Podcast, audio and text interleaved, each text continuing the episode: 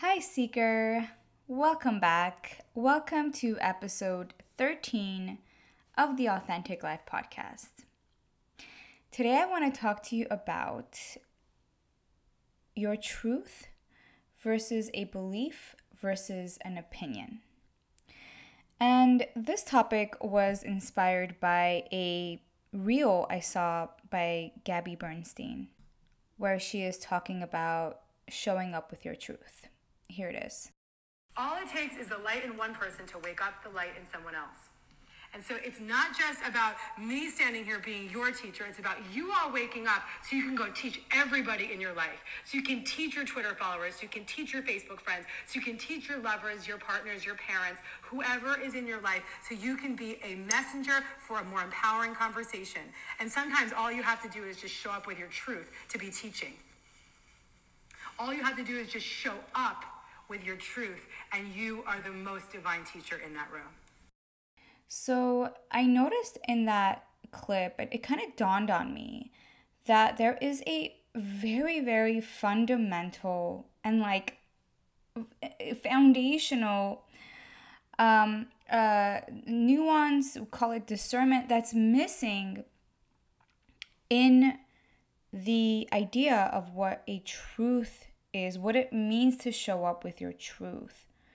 And it's creating a lot of misunderstanding. Unfortunately, speaking your truth and this concept of truth with a capital T has become somewhat of a buzzword, right? As what happens in pop culture. And y'all know how I feel about buzzwords if you've been on following me on Instagram and have been on my email list.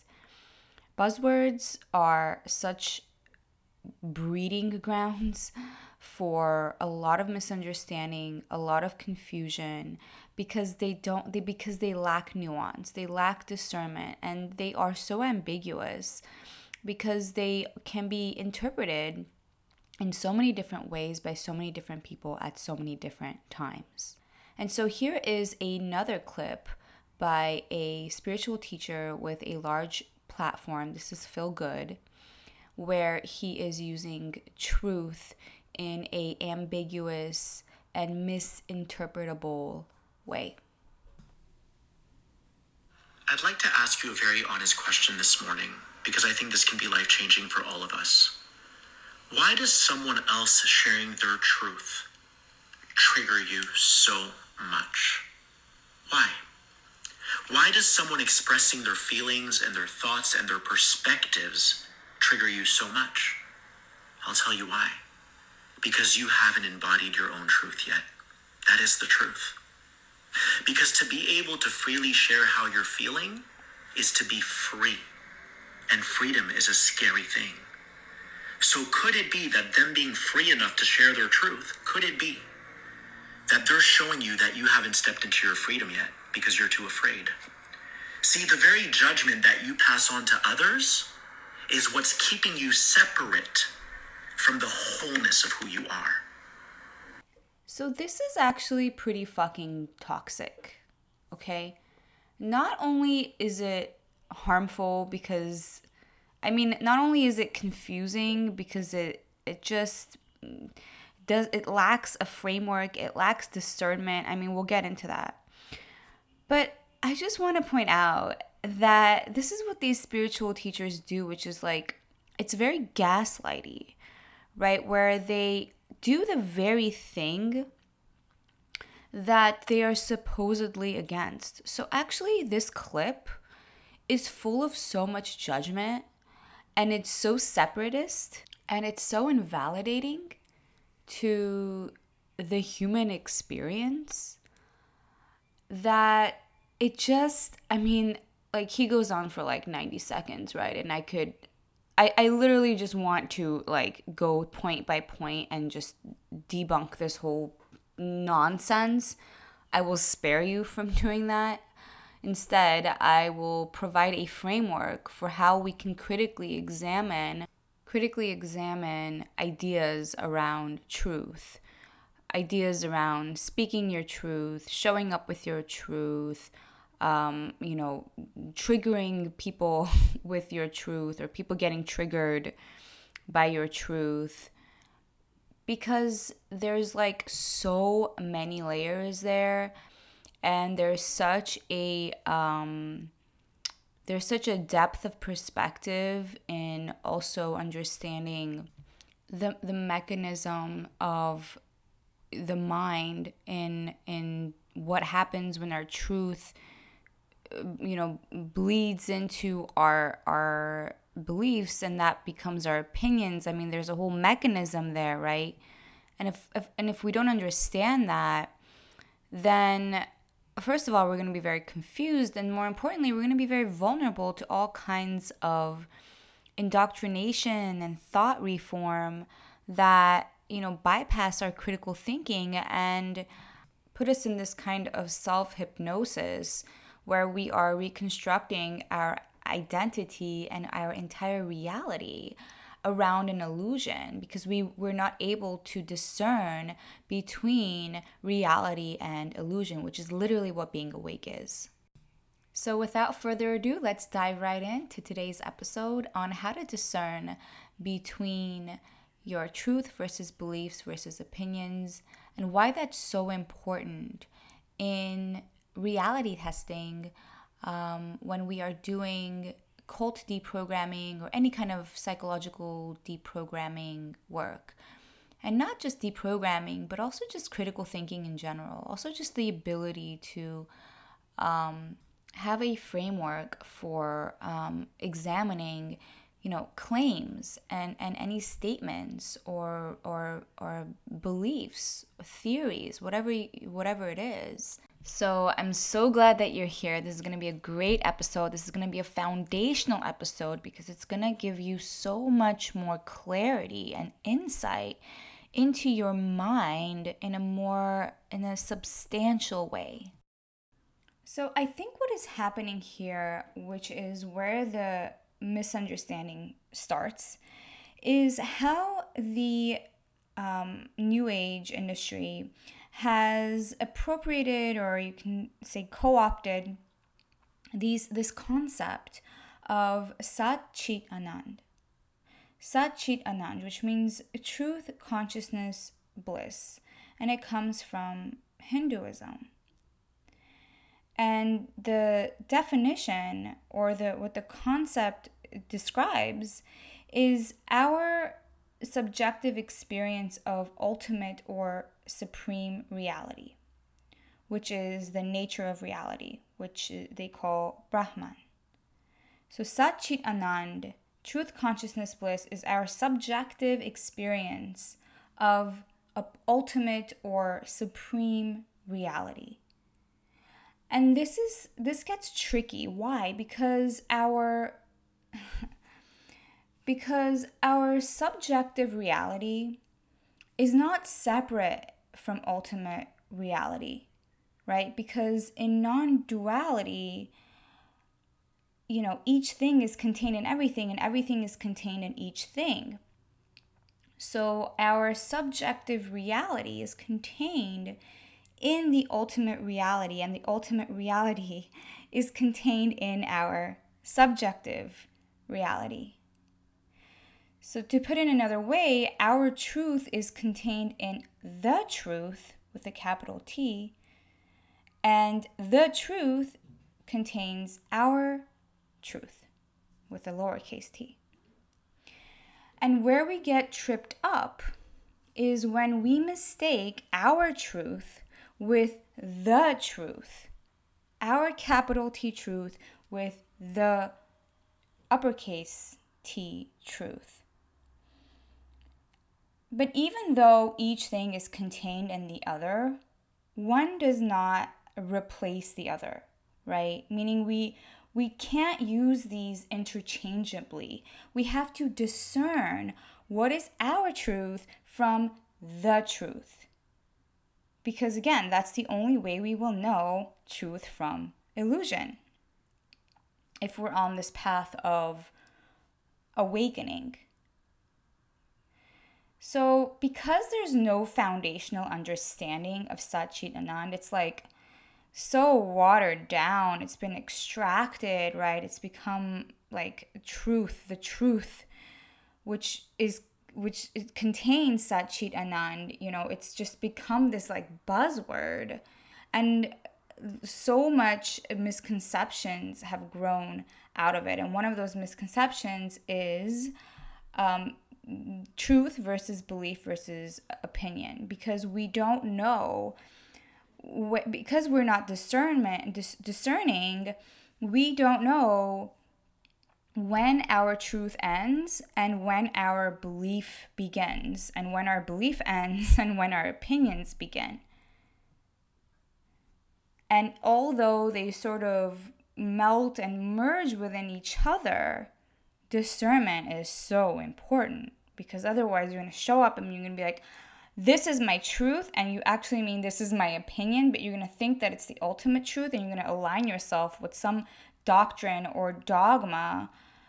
And then when people like call you out on it because it's like fucking uh, like harmful and like authoritarian, you're going to be like, oh, you are just triggered by my truth because you haven't, you're not free to express yours or whatever. It's like, uh, no I'm actually triggered. I can't even say I'm triggered. I'm just like bothered by the fact that you're framing your truth as the truth and then you're using that to um, uh, indoctrinate people into a, a belief system or an ideology that you have decided is the ultimate truth.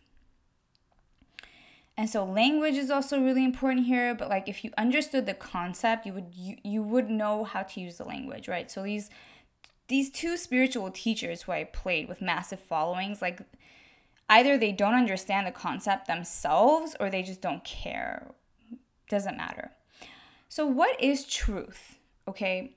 So how does Satchit Anand get misinterpreted? Well, if you if you look at the the definition, or the um, concept, what, what it's alluding to, is, is, is two parts, right? There are two parts. There's the subjective reality, which is our truth, and the ultimate reality, which is the truth, both of which are distinct and contained within each other. It's like a drop in the ocean right? So subjective reality is our truth, which is just one drop, and the ultimate reality is the whole ocean. And what's happening is that subjective part is getting missed, but it's the most important part.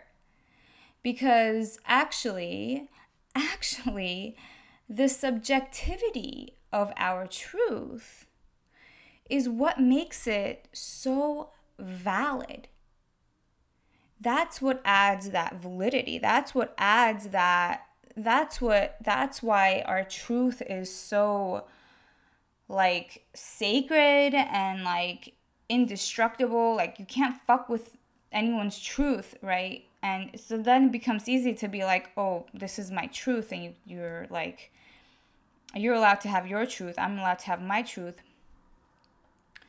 but this is actually devaluing. Using it this way in this like misconceived way is actually devaluing our truth because if it if our truth was not subjective it would not be unique right? We are if you believe that we are unique expressions of one consciousness which is the non-dual framework then what's the uniqueness? The uniqueness about it is that it's our truth, that it's a part of us that is so unknowable to, excuse me, to anyone else.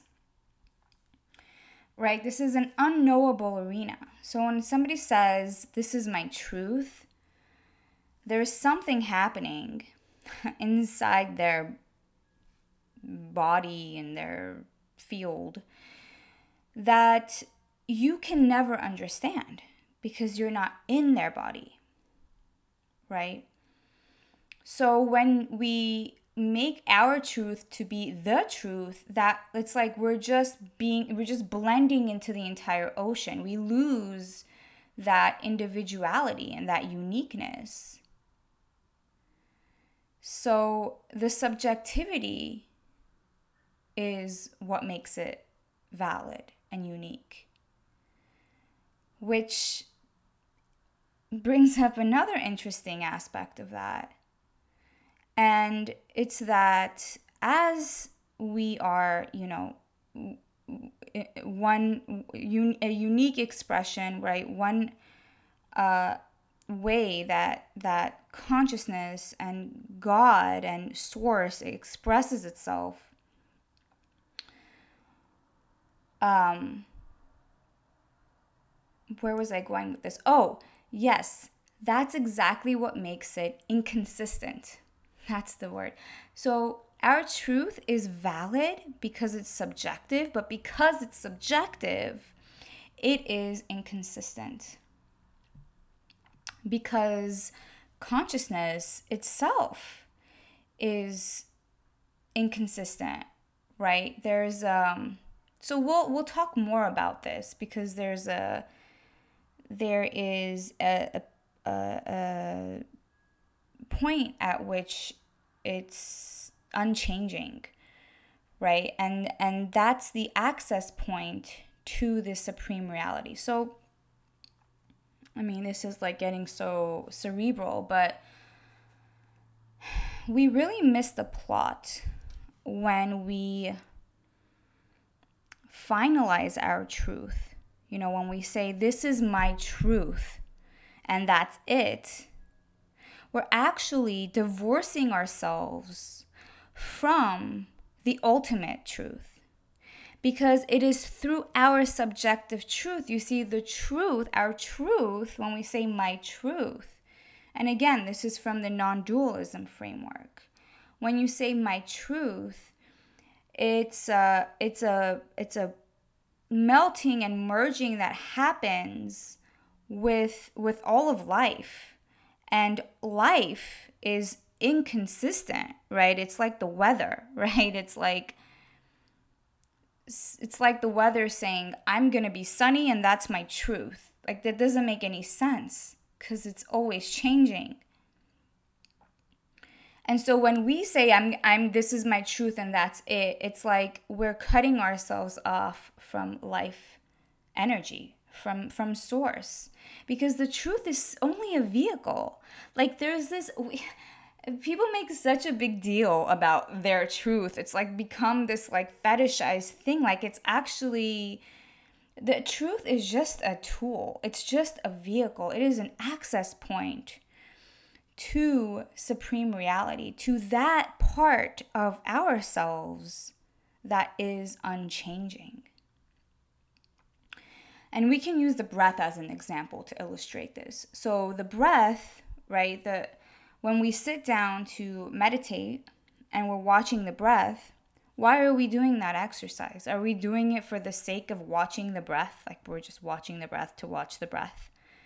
No, right? There is an there is an intention there that or you know whatever even when we're move like movement right like in a meditative way any any form of meditation that we accept as a meditative process, as a spiritual process, it's the intention is to use that, going back to the breath, is to use the breath as a vehicle, as a transportation to ultimate reality.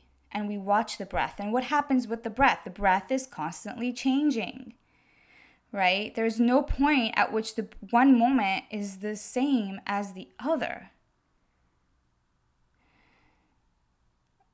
And there's, I mean, there's a contraction there as well as an expansion there.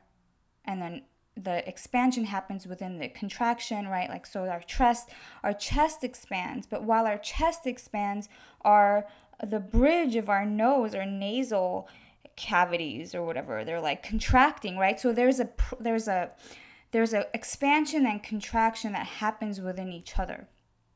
So also this idea that like oh if you're contracted that means you're like in low energy. Actually that's not true because there's always an, there, if there's a contraction there's also an expansion happening somewhere. And the breath just illustrates that so beautifully, right?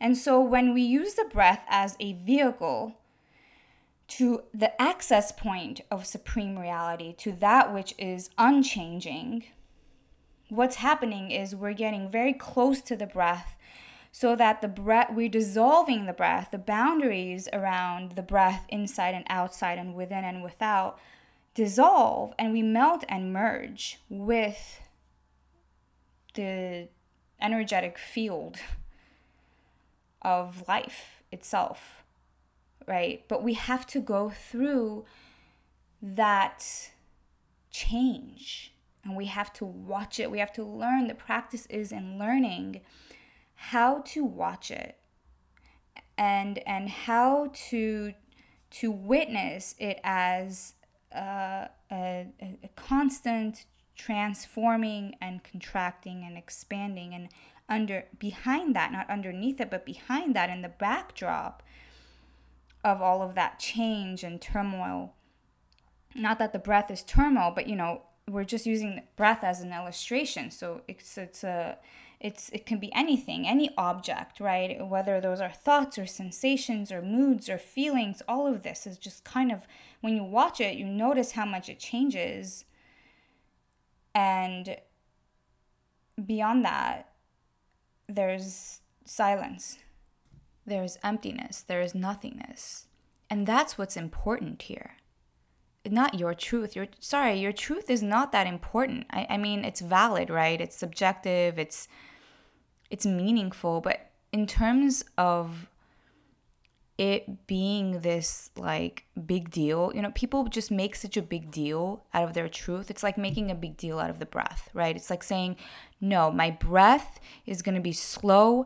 It's like going into meditation practice and being like super dogmatic about it like I'm going to meditate and my breath is going to be slow and steady. Or I'm going to meditate and my breath is going to be deep in my belly. It's like chill out. Just meditate and just see what happens and just go with it. And don't make these preconceived ideas. Don't don't box yourself in to what your breath is supposed to be. Just be.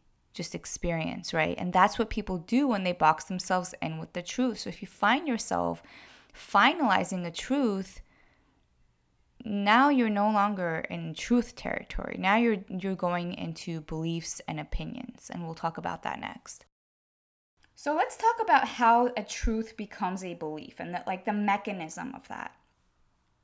And then how belief becomes an opinion so of course i'm kind of it's like it's you know just for teaching purposes it sounds like i'm being like very categorical. Of course there's like a lot of fluidity fluidity there and hopefully like once you uh, we get through conceptualizing it um, you'll see you know there is a lot of fluidity there. So it's not just like you know dogmatically like this is a belief and this is an opinion these are the definitions. It's not like that right? We're just conceptualizing. So a truth becomes a belief when it is reinforced over time.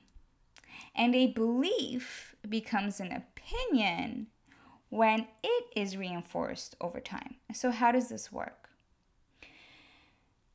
In order to understand how this works, we need to discern between first order and second order reality. And if you were to see this in writing, this sentence would be in all caps. Another big misconception is that is thinking that there's only one reality in which our truth can occur or there's a unidimensional experience of reality because even though these spiritual teachers talk about like multidimensional beings i don't it's like there's something missing there. And i would like to um, point to Hareesh uh, who is uh, Christopher Wallis. He's known he he's known as Hareesh. He has a really great he's a tantra teacher and has a really great youtube video on um, discerning between first order and second order reality. And it's a really beautiful discourse that I highly recommend. And I'll link it in the show notes. But just to put it um, briefly, so, first order reality is how you experience reality before you have any thoughts about it. Okay, like the breath. So, you don't think about how you're going to experience the breath, right? In one moment to the next. You just experience it. You're just you're just there for the experience. It's the same with your moods, with your feelings, with your sensations. Right? These are not things that you choose to experience. They just happen. And when I say feelings, um, I'm really talking about emotions. Oh, uh, sorry. I, am talking about uh, like affect, like whether you feel positive affect, ne- like whether you feel positive, negative, or neutral, like in your body, in your nervous system. I'm not talking about emotions because that which gives, because that which becomes your thoughts and emotions um, are already venturing into like second order reality. So, in first order reality, you can't control it, right? You can only experience your being directly or watch it and watch how it changes, watch how it ebbs and flows. This is your truth in the first order reality. So, going back to the subjectivity of it, and this is, I want to just point out the paradox of truth, right? That gets missed. Because the truth is always a paradox, there's always a paradox there. And the, the paradox of truth is that because the first order reality, right, the direct experience of reality is so subjective, no one can possibly tell you how you are experiencing your your reality, your first order reality, right? A lot of times, most often, we don't even know how we're experiencing our reality because we're not present. We have to be very very present to witness our direct experience of reality. And so, because it is so deeply personal and because it's so subjective, our truth, right? This is our truth, is what makes it valid, but it also is what makes it not true, not the truth. Remember that the, our truth is just an access point for supreme reality. So, the paradox of truth is that the very thing that makes our truth so valid is its subjectivity. And it's the subjectivity of our truth that makes it an illusion. So, do you see why? Do you see why when someone says, That's my truth?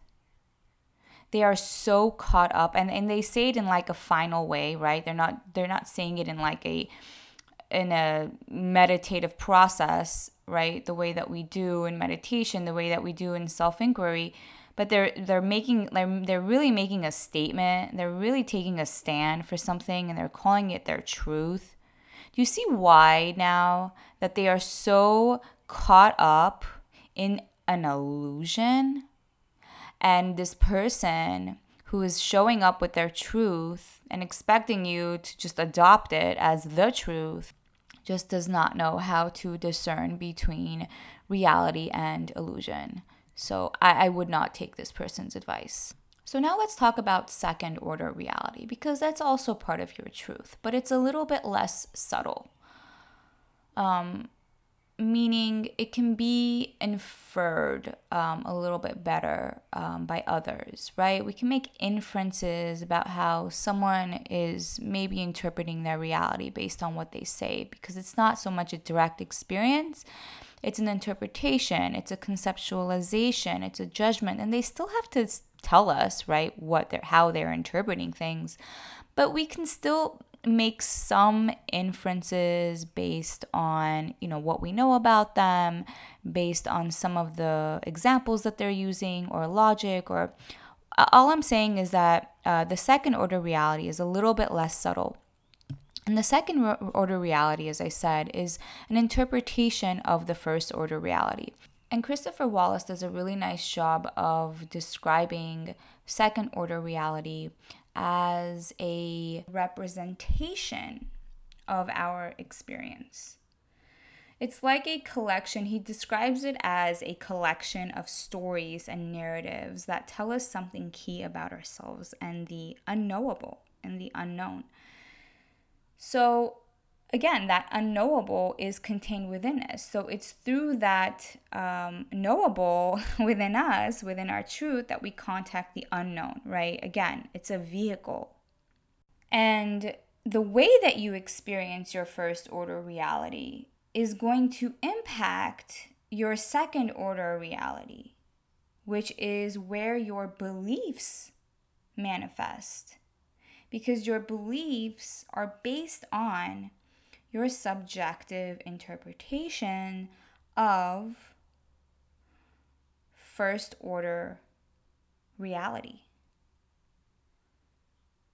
So, what we call my truth is really an interpretation of our subjective experience of reality. It's, it's either our, our direct experience of reality, which we can communicate, which is very difficult because you're, you know, how can you communicate about the breath as you're experiencing it? You can. this is what we practice in non dualism self inquiry, but that's that's really not what's going on most of the time when we're having conversations about the truth, my truth when, when we're saying my truth, what we're really talking about is the way that we are interpreting our subjective experience of reality. And the reason why this is valid is because it really says something about what matters most to us, what's important to us, right? It, it, it, it alludes to something about our core values. The way that we interpret our subjective experience of reality sets something about what we deeply, deeply care about and long for in like the depths of our soul.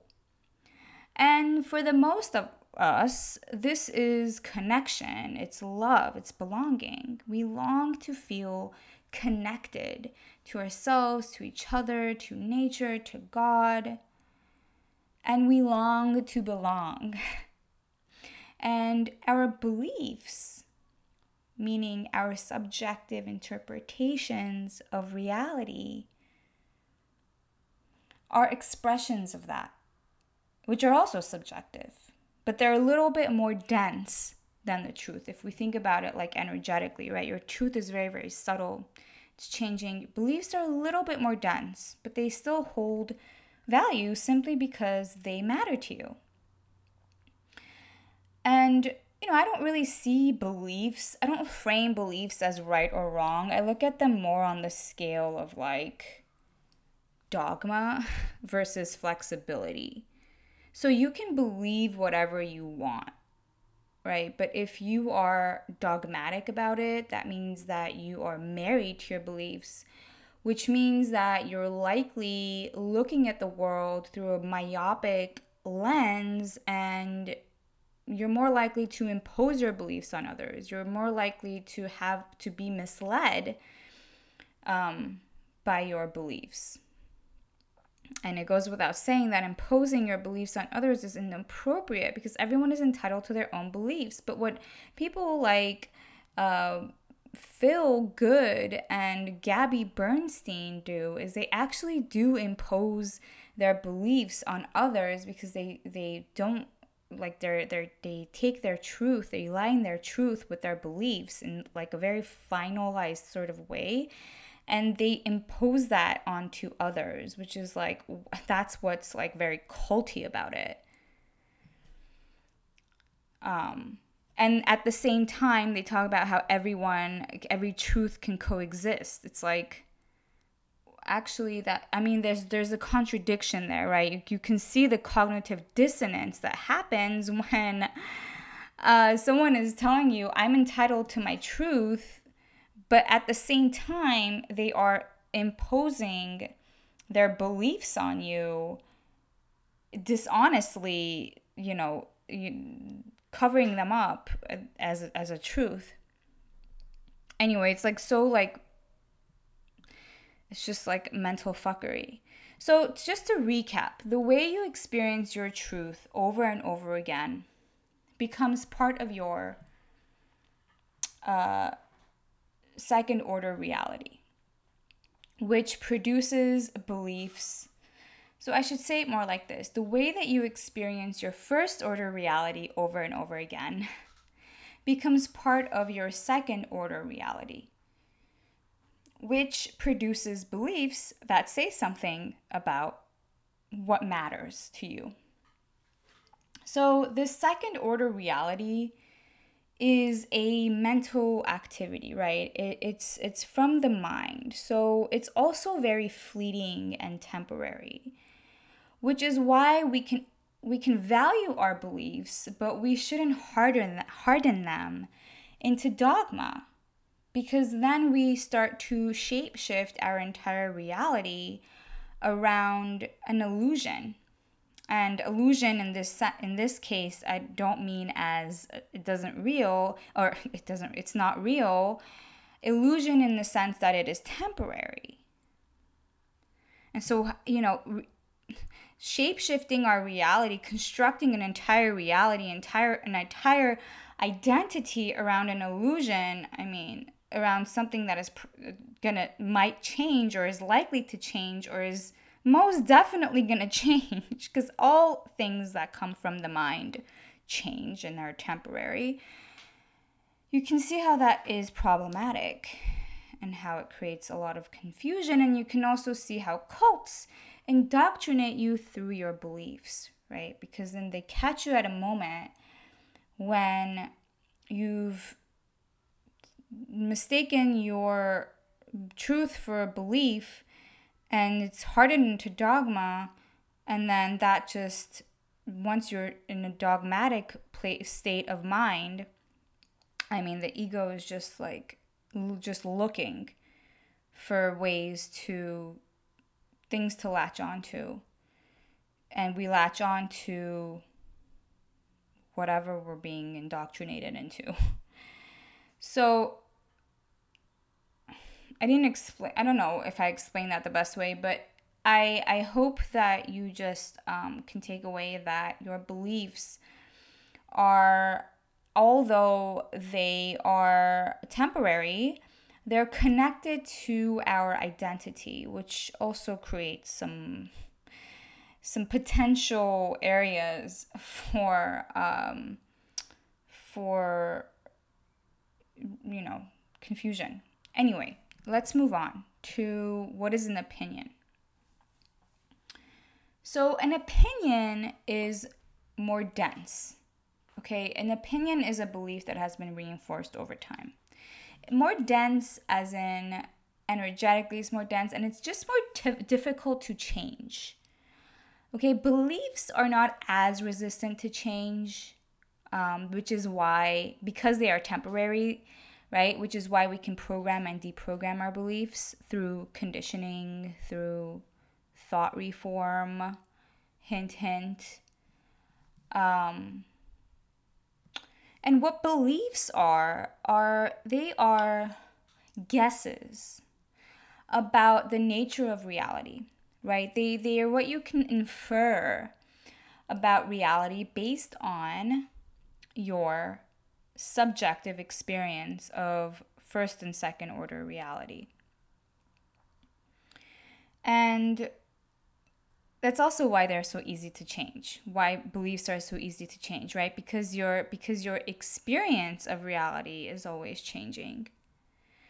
So your opinion is what you know about reality because you've reinforced it through a belief or a system of beliefs and because they are more dense, because opinions have this like dense quality to them, they can be tested. They can be held up to scrutiny and evaluated against other opinions. Your truth is your experience of reality, your beliefs are your interpretations or inferences about reality, and your opinion is a conclusion or a theory that you land on based on your interpretations and experiences. So, your beliefs are like theories about the world. And just like all theories, in order for it to be valid, they need to be falsifiable Okay, this is where critical thinking and logic and science becomes very scientific. Because if your belief, or sorry, if your opinion is not falsifiable, meaning you cannot disprove it, then it's not valid. Your opinion is not valid. And yes, you can absolutely have wrong opinions.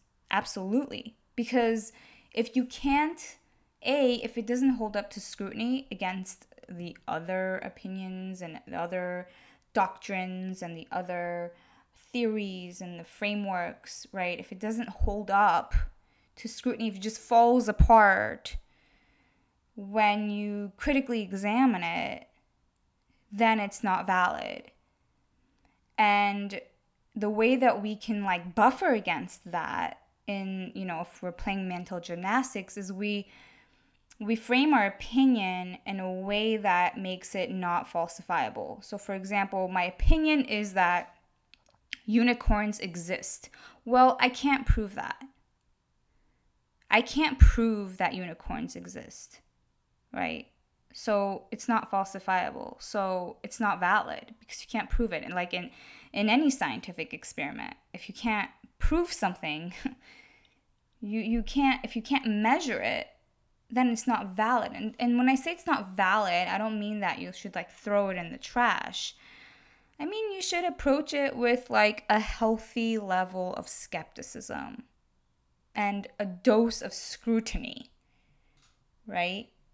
Um you can still adopt it, sure, but you should also know that uh, you're gonna get you're gonna get challenged on it. It's gonna be critically examined and and if you don't know how to like defend yourself other than just say well that's my truth and that's the way it is and i'm sorry that is triggering you then it's like okay well you're just living in a fucking fantasy delusion that is not dis- that is not connected that is not representative in any way shape or form of like actual reality of the nature of reality.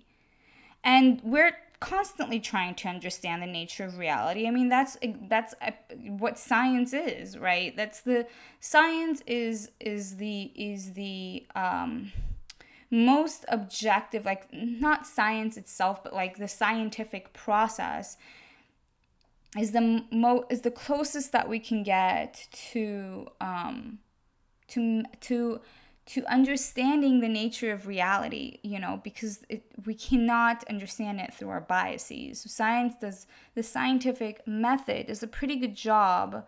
Not perfect right? It's absolutely not perfect but it does a pretty damn good job as good as it can be right now with the current level of technology that we have to capture something about the nature of reality, right? And then we share that in a public arena and we discuss it and we tear it apart and we we stomp on it and then we res- resurrect it. I mean, it's changing and, and we we we have sort of this like collective struggle towards understanding the nature of reality. Um because then we can build a world, we can create systems that make sense. We can create societies that make sense. Right? The more we understand the nature of reality, right?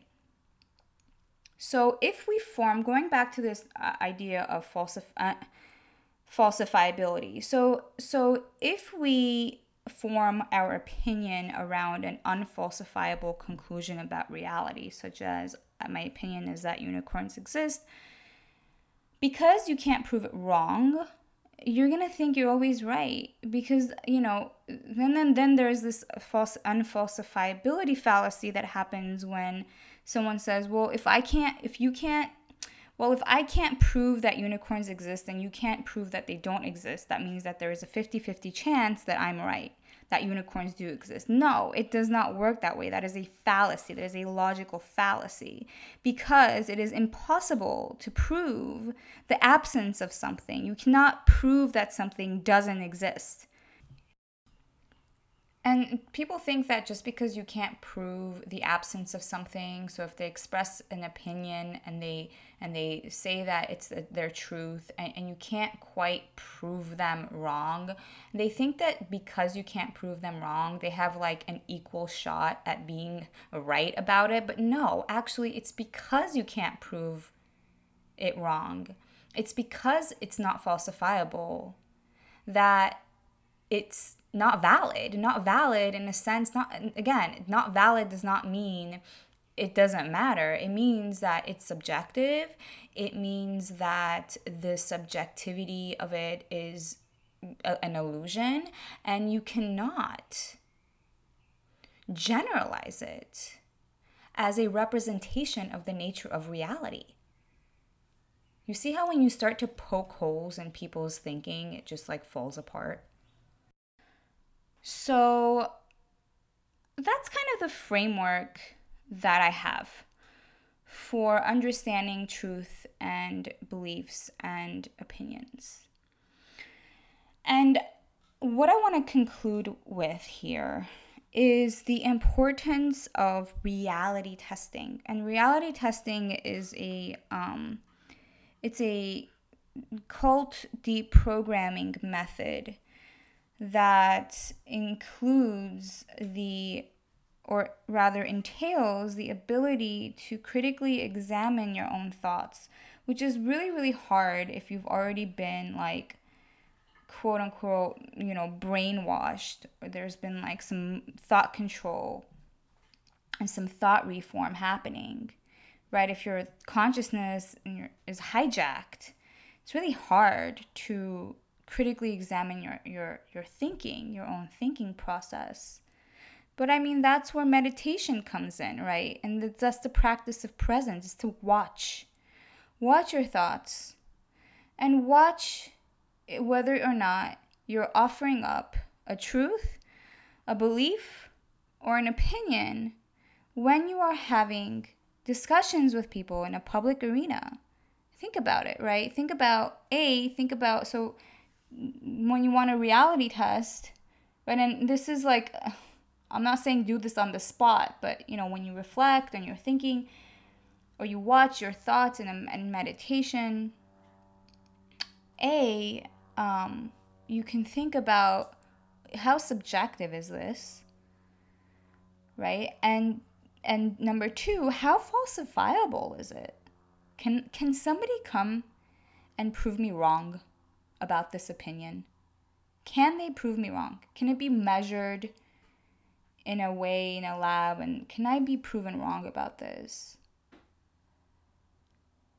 And if you're if you are if the answer is no, then it's likely that what you're expressing is a truth or a belief because truths and beliefs are not falsifiable, right? There's no way that somebody can can come in and disprove that you're experiencing reality the way that you're ex- that you say you're experiencing it. This is why it's such fucking bullshit. Excuse me, but it really pisses me off when when people like Phil Goodman say or good or whatever say um what did he say that was just so like oh uh he said something to the effect of basically what I'm trying to say is he's making assumptions about how somebody experiences their reality. Oh, it's because you're not free. Oh, it's because you don't feel comfortable expressing your truth. It's like, what the fuck? Like, yes, I do. Like, what the, like, who are you to tell me what is happening with my own comfort levels? If I feel uncomfortable or uncomfortable, like, that is such a large, like, leap and a large assumption that we make about people because we're just like, we think we can, like, assume how assume an unknowable arena. We don't know if someone is not expressing their truth because they don't feel free. Maybe it's that that person is still like I don't know, feeling insecure, uh, or, or maybe that person just doesn't feel like it. Maybe maybe in that moment it doesn't feel whatever it might be. Maybe the person is fucking hungry and tired and doesn't feel like I don't know, whatever. You know, my point is you cannot make assumptions about other people in this like generalized way that oh if you get triggered that means that you're not free somewhere. It's like well first of all how do you know that i'm triggered? Like that's a very specific trauma word. Just because i express concern or i, I challenge you does not necessarily mean that I'm triggered. Like that's a very specific that's an assumption that you're making about how somebody experiences their reality. Right? And it's it's like it's problematic cuz it happens everywhere. Um we're just making assumptions and and we actually don't know. We actually don't know how someone is experiencing their reality if they're triggered or if they're fucking just I don't know, constipated. I don't know, you know? Like they need to tell us, like, hey, I'm really triggered by this. Or hey, I feel really uh, angry about this, right? Just because you're angry doesn't necessarily mean you're triggered either. That's just one expression. I mean, I just mean that it's it doesn't make sense to just draw a, a blanket conclusion about someone's opinion um, especially if you can't even disprove it, especially if it's something that occurs in a very un or sorry, their their um, a truth or their beliefs, if it's occurring within such an unknowable territory, right? So, sorry, I just went on this rant there that wasn't in my show notes. so anyway, your beliefs are somewhat falsifiable. Okay, so someone can challenge you on your beliefs because again if they're if it's dogmatic or if it's flexible right? But, you, but they can't necessarily i don't think they can necessarily prove you wrong without suggesting that your experience of the world is somehow wrong right? Because there's no wrong or right way to experience reality. You just experience it. And that's why i say beliefs are not wrong or right right? They're either dogmatic or flexible. They're either biased or unbiased. So that's a that's a place that, you know, you can critically examine your beliefs, right? By asking how subjective is it? Is it falsifiable? Can someone prove me wrong? And then you can see, okay, it's biased, right? And it's okay. It's okay to have biased beliefs. We all have them. It's fine. Just know it. Just be aware right? Be aware so that when somebody comes in and like challenges you, you're not like, oh my god, you're so fucking triggered right now, right? You can have like a conversation. You can, you can have some. There's room for conversation and there's room for you for growth, right?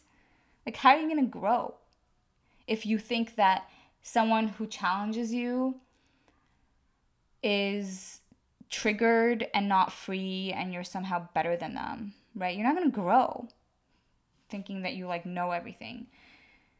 So your opinions, your opinions are at, so where where do we leave off at? Okay, so your truth. I like to like recap just so I'm not like going off the rails. So you, I was saying that your truth is um, not falsifiable which means that it's very, very subjective. Your beliefs are somewhat falsifiable, which means that they can be biased or unbiased. And your opinions are 100% falsifiable. They're like 110% fals- falsifiable, right? So meaning someone can, they can prove you wrong with logic, with facts, with statistics, with uh, evidence, quote unquote, right? Um, with science. Um, so this is this is why there are good opinions and bad opinions depending on how grounded those opinions are in in, in logic and reasoning and in reality. And again, this is so important for reality testing. Um, being able to challenge your thought patterns, being able to discern uh, your beliefs from biased and unbiased, from you know il- this is this is the this is the practice of discerning il- illusion from reality. Um, and, and this is what is so important for not creating an echo chamber in your own head right? Because if you have an echo chamber in your head then it's like you're then it's then it's uh it just gives someone an open door to sell you a belief uh, sell a belief to you as some infallible truth that can never be proven wrong, right? And then you easily adopt their truth as your truth, and it's never wrong. And this is what happens in cults. And a cult leader, um, Phil Good, and Gabby Bernstein, uh, just gonna say their names because why not? I'm on my soapbox. So, a cult leader will tell you that their truth is the ultimate truth, or they will, even if they don't tell you that, like the way they phrase it, right? Here's the truth, right? Well, if you're gonna say, here's the truth, like say something that's like actually, I don't know, eternal, I don't know. Anyway, uh, there's so many ways that you can play around with language that you can use language, that you can express yourself and communicate in a way that does not come off as that does not create so much confusion and misunderstanding. And then use that to make assumptions about other people and then just like cut off any chance of like discourse. Just like, okay, where are we going with that? So, um, what else do I want to say here? Yeah, just be careful when people are presenting their truth as fact. Um, you know, watch out because this person is probably trying to indoctrinate you, knowingly or unknowingly. Um, so, I have a couple of more suggestions for reality testing but I just want to qu- give a quick recap of what we talked about.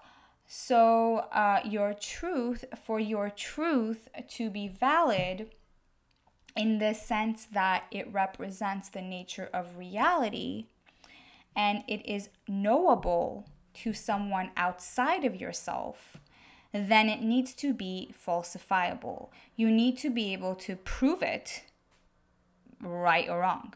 If you can't prove it wrong, that doesn't mean that it's not valid. Okay, it doesn't mean that you should just throw it in the trash and everything has to be like go through some fucking experiment science lab. That's not what I mean. I, what what I'm trying to come what I'm trying to point to is the importance of understanding subjectivity because if it's not um, because if if if it's a subjective truth right it's just not a reliable way of reality testing because you're just lost in your own like echo chamber. How are you going to reality test if you're like you're just having this subjective experience of reality right? And, and, and it, it just leaves you in this biased place of thinking you're always right and and you're just just can't examine your thought patterns. Um, and what I mean, you're gonna stay emotionally and spiritually stagnant, and not to mention, you might mislead others uh, because you're so convinced that your truth is the truth. So, a couple of more reality testing exercises I can give you is to get into the habit of asking, What am I missing? What don't I know? Right? And this kind of goes hand in hand with could I be wrong? Is it falsifiable? So what am I missing is a really good one that I like to ask myself like what what don't I know?